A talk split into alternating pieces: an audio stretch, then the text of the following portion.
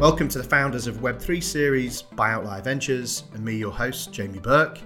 Together, we're going to meet the entrepreneurs, their backers, and the leading policymakers that are shaping Web3. Together, we're going to try to define what is Web3, explore its nuances, and understand the mission and purpose that drive its founders. If you enjoy what you hear, please do subscribe, rate, and share your feedback to help us reach as many people as possible with the important mission that is Web3.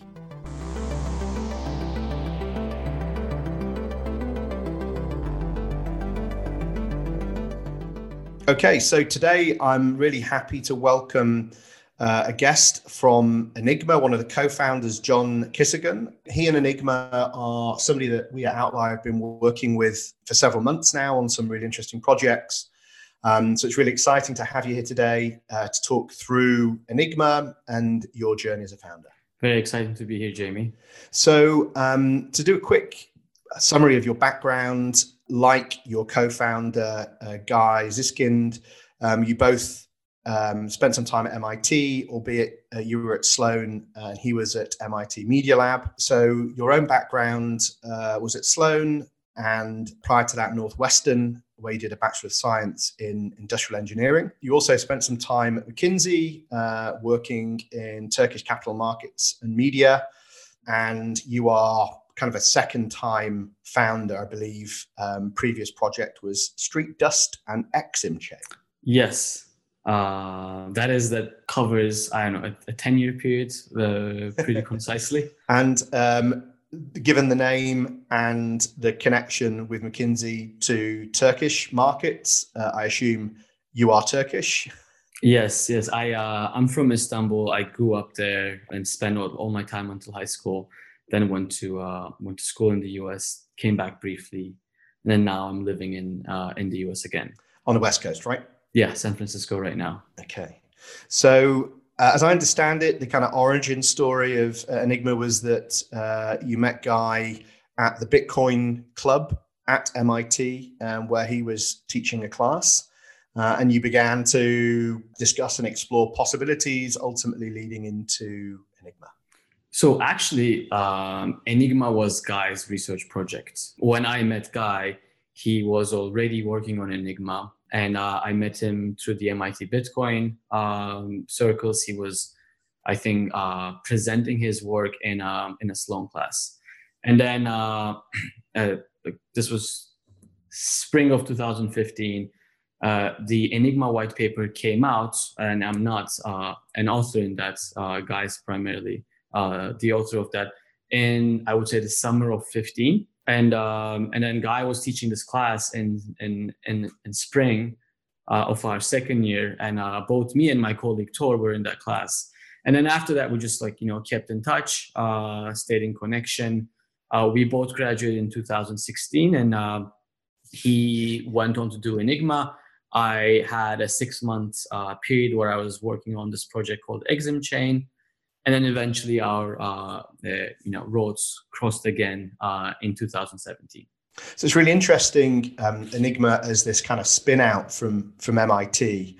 Obviously, that's a, a, particular type of startup. I know in the crypto world, there's certainly in the US, uh, and from an investor perspective, a, a kind of almost preference for spin outs, very technical teams spinning out of these kind of top tier Ivy League uh, campuses. As a spin out from academia, you know, what do you think is different about that journey and, and how did you find you were perceived by investors and, and, and kind of customers when you were when you first came out to market? Yeah, so um, we had uh, two major rounds of fundraising. Uh, one was in the summer of 2016 before I was fully involved. And I think at that point, Enigma was uh, more perceived as an academic project from uh, you know uh, more traditional venture capital firms. And then uh, there's a second part which I was more involved in, which is the uh, you know the token sale part.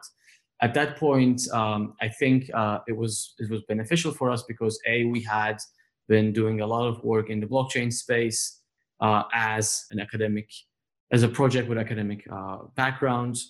Um, so that was helpful. And in the first round, I'm not sure, uh, like I wasn't part of those conversations, but I do remember that uh, when I first joined uh, and we were working on uh, when I was working on business development part of things, that we had this cool technology that we would go and tell everyone about, but uh, at the time people don't really didn't really know what to do with it.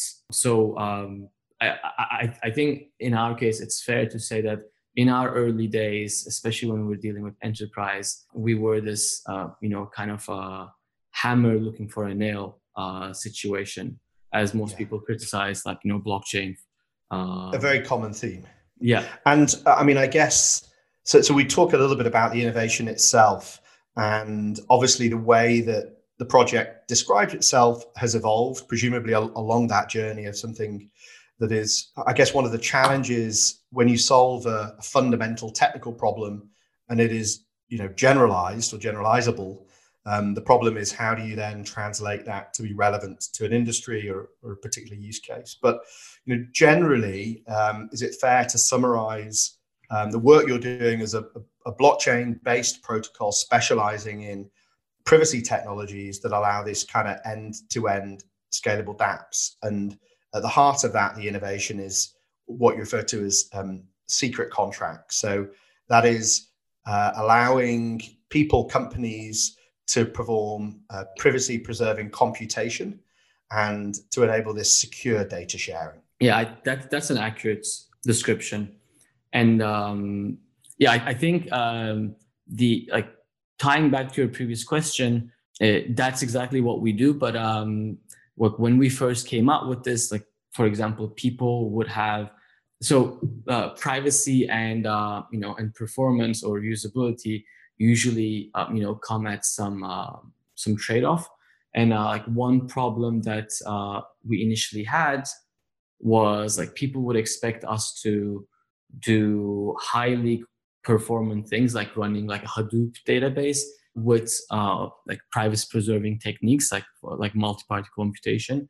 And you know that that was like not possible still today is not possible. So I think uh, when you talk about like you know performance and generalizability, early on we had expectations from uh, like you know enterprise partners that we were working with to um, to have you know extremely high performance requirements, but also have privacy, which is in the software privacy world uh, is somewhat unheard of. And so there's this kind of trade-off that the world faces at the moment in almost every domain, really, which is it, it's kind of either privacy or usability. And none more environment is that true than, than blockchain.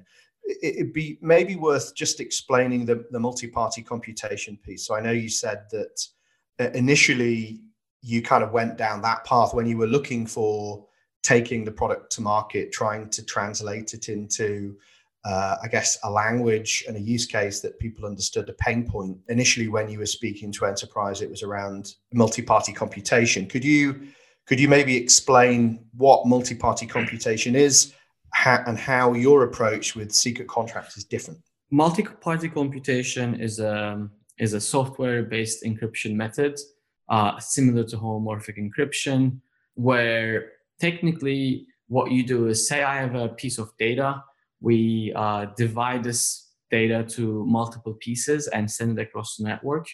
And in order for that data to become uh, relevant, uh, by that I mean like you know using the computation or, um, or or like you know be displayed, we would need say uh, like 50 of the 100 participants in the network. Obviously, numbers are illustrative to come together and um, and and perform this computation.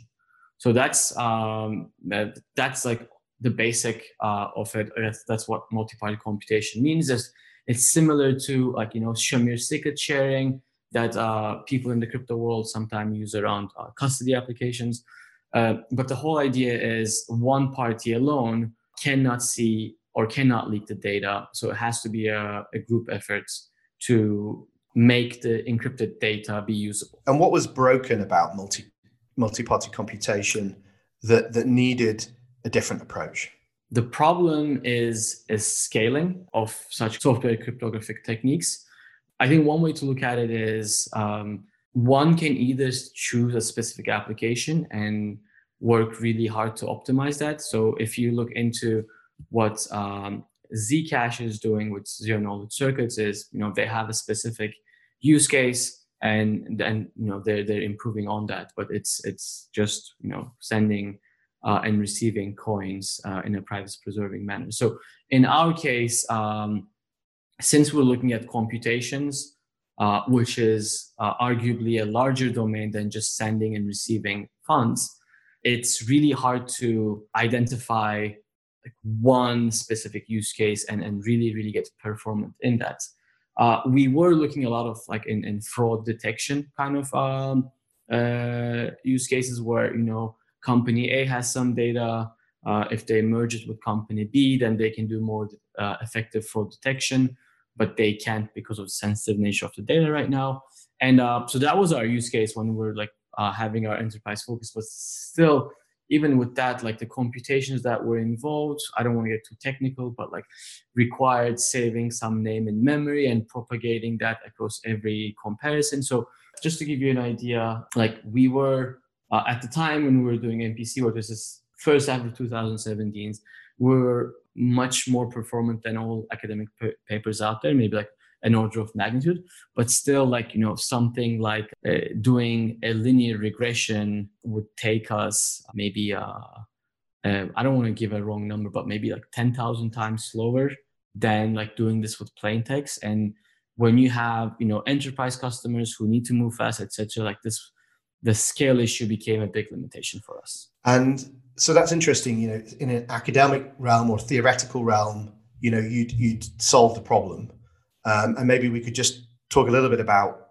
what was different, you know, how secret contracts solve for those problems in approaches around multi-party computation. But then you had to somehow scale that in a, in a commercial setting. So maybe we could talk about what's different, what's different about the approach, how, how that solves for it, and then how you've gone about scaling that in a in a commercial environment. We have uh, changed so our our mission has always been uh, you know um, this the goal to push privacy preserving computation for better data security and better privacy. And uh, we're still working on that mission but what what has changed is how we achieve that. So instead of doing multi-party computation which is a software based encryption method we have taken a hardware approach which has its trade-off. This hardware approach is called a trusted uh, execution environment. This is, uh, you know, similar to the fingerprint readers in our phones, in that computers or servers have a separate enclave, separate uh, processor that is only accessible by, like, you know, that enclave alone. So it's almost like when you send your fingerprint to your iPhone, your fingerprint never goes to Apple, but your fingerprint is only processed within this, uh, you know, within this uh, enclave. Uh, this also, uh, this technology also exists on like Intel chips that have been uh, released in the last four years. So what we have done as a change in, in direction is we've learned to use this uh, chip and built an operating system on these chips such that um, you know a user can encrypt uh, data locally on their device send it to this enclave. In encrypted form it's uh, only decrypted inside the enclave. And uh, the security guarantees of the enclave ensure that the, the private key that can decrypt this input is generated inside the enclave and cannot be leaked.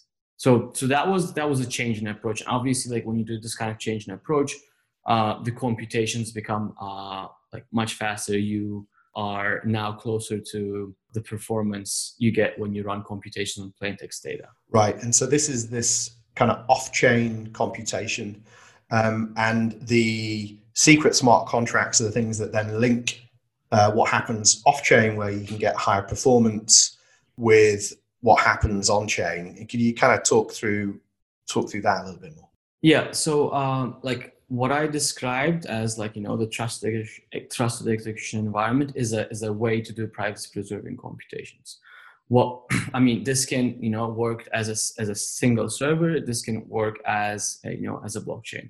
So what we've done uh, with the Enigma blockchain, we have a network of nodes that run these trusted execution environments and uh, that's how you become a node. So it is not like an off-chain solution. This is part of our chain. It's um, it's just that the the nodes need uh, the special hardware to participate in the network. Okay, understood. And I know that you've been working linked to this around governance and the idea that smart contracts and some of the work and problems you've been solving for can also be applied to governance issues more generally in the decentralized space, uh, in particular auctions and the idea that you could have decentralized exchanges for computation, data computation, and potentially even even dark pools as well, right? Yeah. So there are um, a couple of interesting applications. I think um,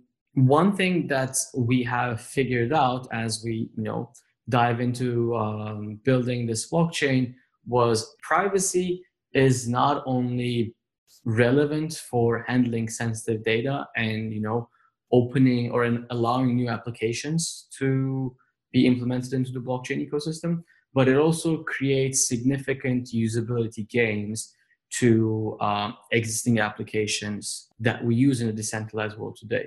Some of these you, you touched upon uh, for example things like governance. It's important to keep uh, you know the anonymity of the votes so what's uh, or at least during the time of tallying, in order to make sure that you know people are not discouraged from voting if they see you know the tally going in one direction. So the solution space that we had seen uh, revolved around using this uh, concept of a commit reveal, which means as a user, you would first commit uh, your vote. You, you would take the hash of your vote and commit to it, so no one could understand like what your commitment is and at a later time you would reveal your commit saying hey this is I actually had voted yes and here's my proof to it. Uh, and that's how you know um, voting was uh, supposed to be done.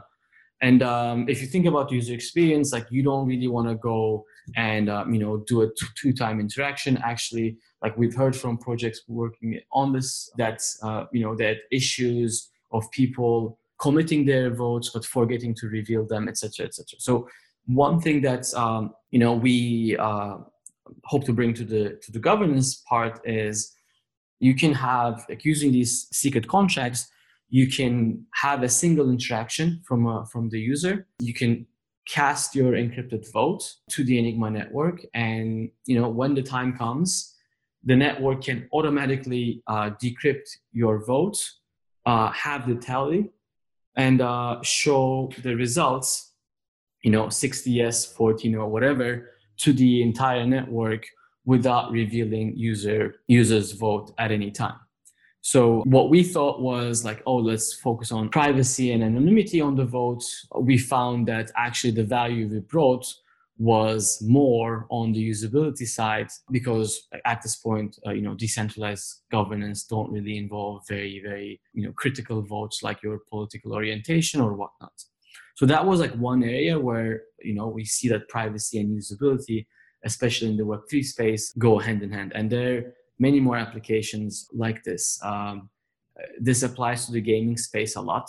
We were in uh, in ETHWaterloo, I believe, six months ago, and uh, there's a team who was doing contract work for Cheeze Wizards. I'm not sure if you remember this game, but uh, it was by Dapper Labs, the, the folks who were behind CryptoKitties.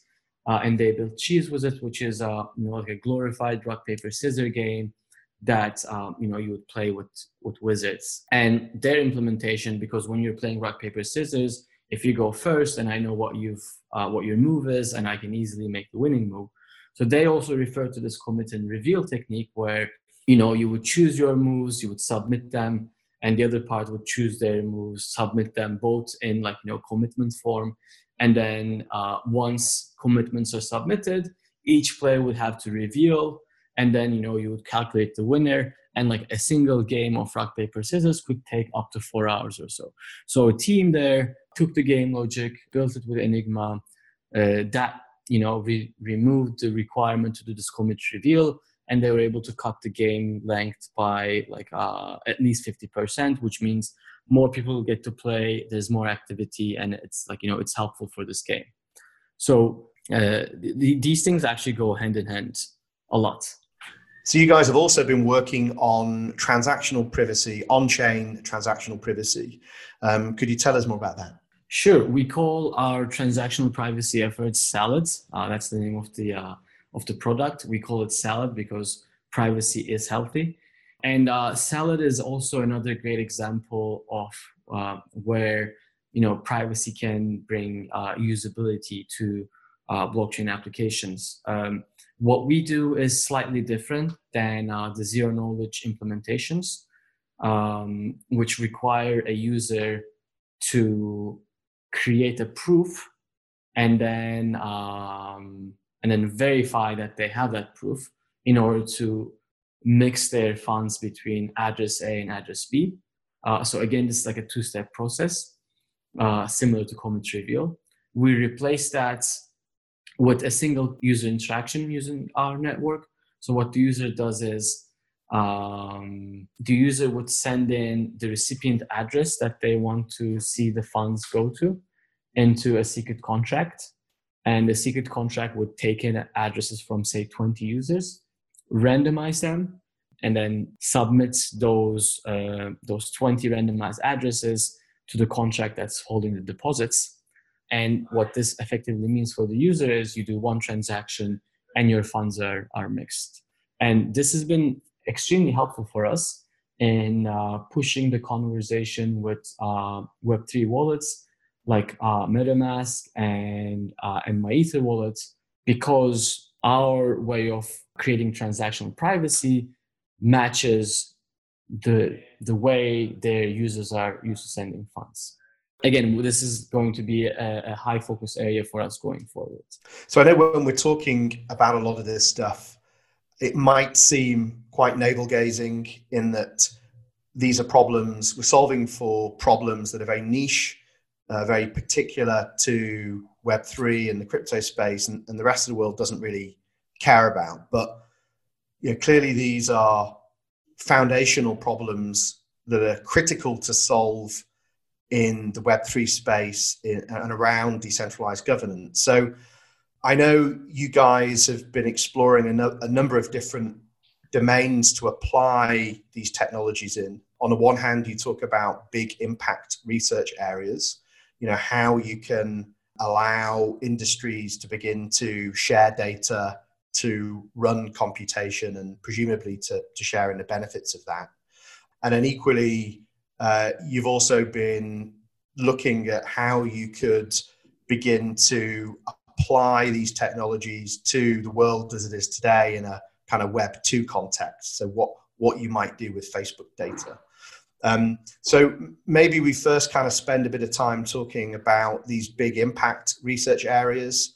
Uh, I know that um, Corona is very topical at the moment, and that's something you've been actively participating in. Yeah, no, I think um, so before diving into the details, I think one thing that uh, we can say is like either Web three or you know Web two, there is uh, you know there is a trust model, and what changes in Web three is a trust model. So, like a very high level and basic example is uh, we can think about what Bitcoin has brought is is taking the role of a bank, which would you know process me sending you money and distribute that to uh, you know to uh, thousands of people, anyone who wants to run a Bitcoin node. And, and, and what that means is the trust model changes in that I used to trust the bank to do this and also with like with my data.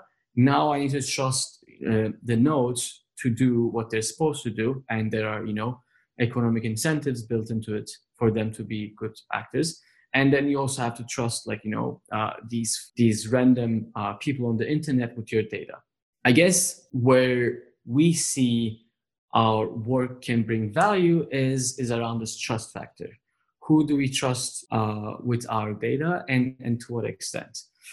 Now looking into like you know like some of the data and privacy issues that we've been i guess seeing again and again in the past couple of years in the in the web 2 space like we know that our data has been used without our consent uh, in ways that you know we we do not condone i think facebook is a great example of that and um, i i don't think that 99% of us are aware of how, say, our cell phone location data is being used. So there is a fundamental issue about okay, like how do we use the data? Who gets access to it? Is it being used in the right way? And this applies to you know either institutions that control our data from like a user's data being controlled by other institutions, but it also is you know is interesting when you have two institutions who you know can uh, benefit from sharing data. So I think this is uh, an interesting point. Like, how do we uh, think about security of our data? And the the Corona example you gave um, kind of fits, uh, like you know, this realm where there is a lot of contact tracing, or I would say digitally uh, digital contact tracing efforts that are being proposed uh, with different privacy features and um, we have uh, lately volunteered to take some of our expertise in privacy preserving computation to build a better, uh, a more privacy preserving way of doing contact tracing.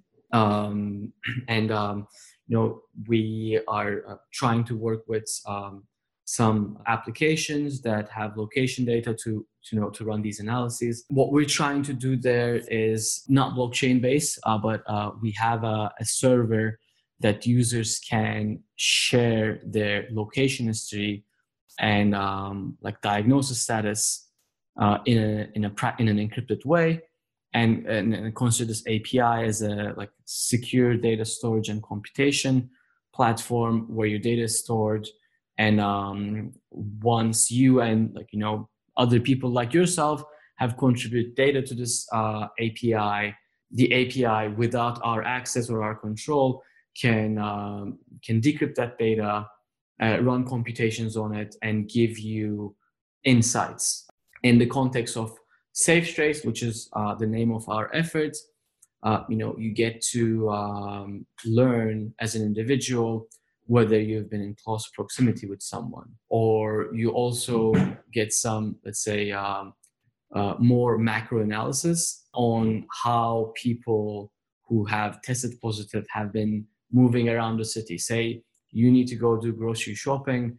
You can see which grocery shopping uh, which grocery store has lower risk based on people's movement and like all this can be done without revealing any user privacy. We were we were encouraged to do this because we saw there were um, government uh, you know uh, initiated efforts like say in Israel that does this and has zero user privacy. So we're like okay like you know we can actually build this using what we have and provide better privacy guarantees. So this is the big thing at the moment. I mean it's very zeitgeist in that everybody's talking about this trade off with privacy if we want to be able to respond to contain corona. Is is this approach that you're talking about something that would augment say what google and facebook are working on or does it does it provide a distinct alternative? I think it's google and apple. They just released something um, this past sorry, friday um, no uh, so uh, it's actually a different uh, approach to it i think it's it's really good that you raised it the google and apple approach has a different security model i think it's it's very clean in that you and I say we both have our Bluetooth devices. If we're in some close proximity, your device sends your device ID to my device, and my device sends my device ID to your device. And say five days from today, I get tested positive, then I publish my, let's say, uh, user ID or device ID, which is randomized, say, every day to a server, and you can query that server to see whether the user IDs that you've been close to have been tested positive. So I think this is a completely separate, uh, you know, uh, architecture. I really like the model because it is it has really good privacy design. If you can randomize these user IDs well enough, uh, no information really leaks. However, this is only useful for you know individual analysis or like letting individuals know after the fact there's no location information tied. That's why the privacy is very strong.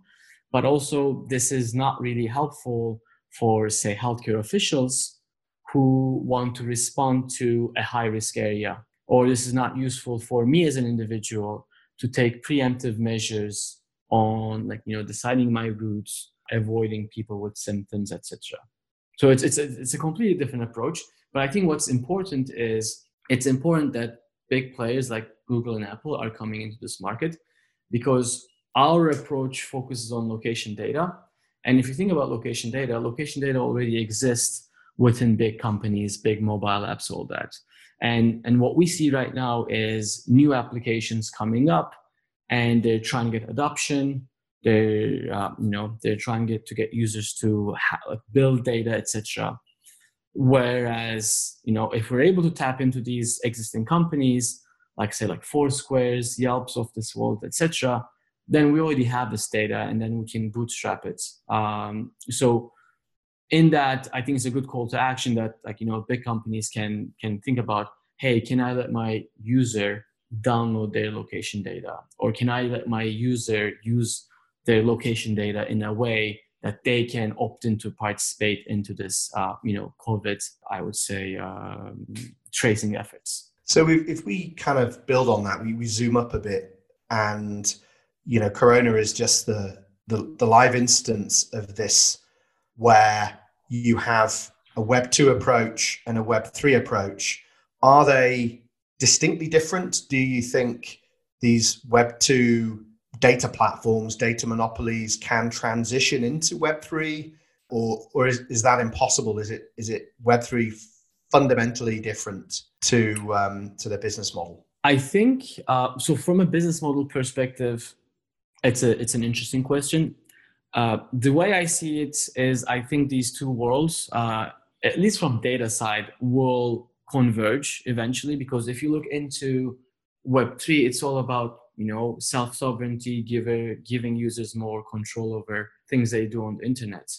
And uh, if you look into just the data aspect of web2 oh uh, especially with gdpr in europe like you know technically speaking i as a user of an application or a product i should be able to download whatever data i have i mean we're not there yet but that's that's the direction that we want to head towards. So at that moment, if I'm able to use, say, Foursquare to, you know, get my location data such that I can, uh, you know, use it for COVID or whatever purposes, as as soon as I have access to that data, then I can use that data in in uh, in, in the Web three world and uh, that's like you know where the uh, the Oracle come into play. I think um, Chainlink is exploring some of these uh, these areas, but I think Web two data will eventually make its way into Web three. It it will be used for certain uh, use cases, um, and it will provide value. For example. Uh, like we can use like identity in the web 3 world is a big issue right? how do you do identity how to do how do you verify people all that if you think of identity uh, um, as like you know different let's say a, a, large spectrum where like one end is like hey i need my identity to vote and then one end is like hey i need to prove that i'm not a robot then i think like using web 2 data solves a big portion of that spectrum where like you know you can use your facebook data uh, bring it into an algorithm that say runs in a in a privacy preserving network like like Enigma, based on that we could uh, determine you're uh, not an actual bot, but a human being, and then like you know issue like a non fungible. Then you can use that non fungible to interact in the in the Web three world. Obviously, this is not as safe as hey, I'm uh, Can Kisagun, I'm gonna vote in the next election. But you know there is there is a there's a role for Web two data. And and in, in addition to that, Enigma has a token. You know, you've gone to great pains to to bring that to market. Obviously, being pre- predominantly based in the US, you've had to deal with the SEC and that kind of high level of regulatory oversight that, that's not necessarily present elsewhere. But you know, you've still been insistent on the token being a fundamental part to the solution. Why is that? Why why a token? Why is it it's so critical that you would go through the pain of of working and dealing with the SEC to try to bring that to market? Yeah, so that was definitely a very tough process for us and we're glad that it's behind us and, and we can focus on actually innovating in our space. Um, I think a token, like when you look into a blockchain network where, you know, there needs to be network participation, we're not talking about just an application. You kind of need to have a, a token or a coin that ensures that there are the right incentives for the network participants to act you know uh, how they should be acting. And that's like the, the broader theme of crypto you know crypto economics. Because when you have a you know i just gave you an example of um, of us doing this work for uh, covid-19 uh, in a non-blockchain setting. Setting up a server say that's on ibm cloud with you know uh, the right trust model is very very easy what becomes hard is when you set that up and you know anyone who wishes to participate can participate in this network. Then you know attacks become more of an issue. You need to think about you know dishonest actors and how they can try to interfere with what you're trying to do. So in a world like that you know the the token creates an incentive such that okay like you know i have a i have a reason to act in an honest way because I will earn these tokens. And if I earn these tokens, you know, that is that covers my opportunity cost, hopefully, of of participating in this network. So, so to us, a, dis- a disincentive as well, right? So a cost to malicious behavior. Exactly. If you're holding, the, I mean, within the proof of stake network, right? If you are, uh, if you already have to hold a lot of these things to attack the network, then technically speaking, you attacking the network would be detrimental to you and to your holdings as well. So, so a token needs to exist if it's a network that is truly decentralized. I, I don't know how much you can talk through this, but it would be good to understand how you manage that engagement with the SEC. I know you've now transitioned to to Cosmos, and presumably the network it very deliberately has certain characteristics in its in its design and execution to allow you to have a, functioning token. Can you can you talk us through the the thinking there? Uh, sure. I think one thing that we learned after this, um, you know, the, after this process is we need to be, you know, very very careful in the decisions that we make, and uh, we need to make all decisions in a decentralized fashion. So, um, as you mentioned, we launched a Cosmos based blockchain um, approximately around two months ago. The launch of the network happened with participation of over 20 different uh, stakeholders, including Outlier uh, Ventures. And uh, the new network has um, a native coin that we call Secrets. Secret is um, you know, uh, the governance ensures governance of the Enigma blockchain. Uh, so all the governance decisions are made with secrets in a, in a decentralized way. We have changed our role compared to like, uh, I would say maybe six months or a year ago, where at this point we are a, a development team that builds new features uh, for the blockchain based on what we see fit. But uh, you know whether what we build gets implemented will be determined by you know um, the governance decisions that secret holders do. So at this point, we're just building and proposing, and any kind of execution of what we propose and adding this into the to the Enigma network is solely based on uh, the discretion of secret holders, and um, like other folks can also propose uh, network improvements and that can be um, uh, voted upon. So I think uh, what I'm trying to say is we have a much more decentralized approach than what we had six months ago. And uh, we're just one of the many stakeholders in the ecosystem right now. And it sounds like a, a logical pathway anyway, right? I mean, I, I imagine this is something that you you were aspiring to realize anyway. It just happens that perhaps it's it's had to be accelerated. Yes, yes. We always wanted to think about uh, decentralized governance. Um, I think uh, two things have played into it. Obviously, us using Cosmos technology helped us implement this in a much faster way. And obviously, like, you know, when you have major like uh, things going on, like force majeure, you have to re- reassess certain, uh, you know, certain options and, you know, make decisions that are not only not only reactive but also are for the better for the better uh, health of this project going forward. So obviously, in that use case, the Corona use case, you're talking about how individual citizens can can share information. Uh, I know the Outlier Labs team have been working with you on how that could be extended to enterprise and corporations, working on something called the cross enterprise collaborative analytics. Could you could you explain a little bit more about that? Indeed. Um, as yeah, as as we mentioned, the um, the secure data sharing involves different parties sending data into the secure storage and computation platform. In the case of uh, SafeTrace, uh, it's uh, you know patients, but also in the in the realm of enterprise, this could be different companies, uh, this could be different business units. Uh, the work we've done uh, actually was an inspiration for for SafeTrace, where you know we create this we create an environment for two telco players to share location data in a privacy preserving way such that they could drive business insights as to where to you know build cell phone towers and um, uh, for better coverage. Um, and um, we also see this this use case being uh, or, or this technology being very relevant to solving issues around frauds whether it's user fraud or uh, or driver fraud in the uh, share ride economy and, and, and the delivery economy. So this is a, a very promising area.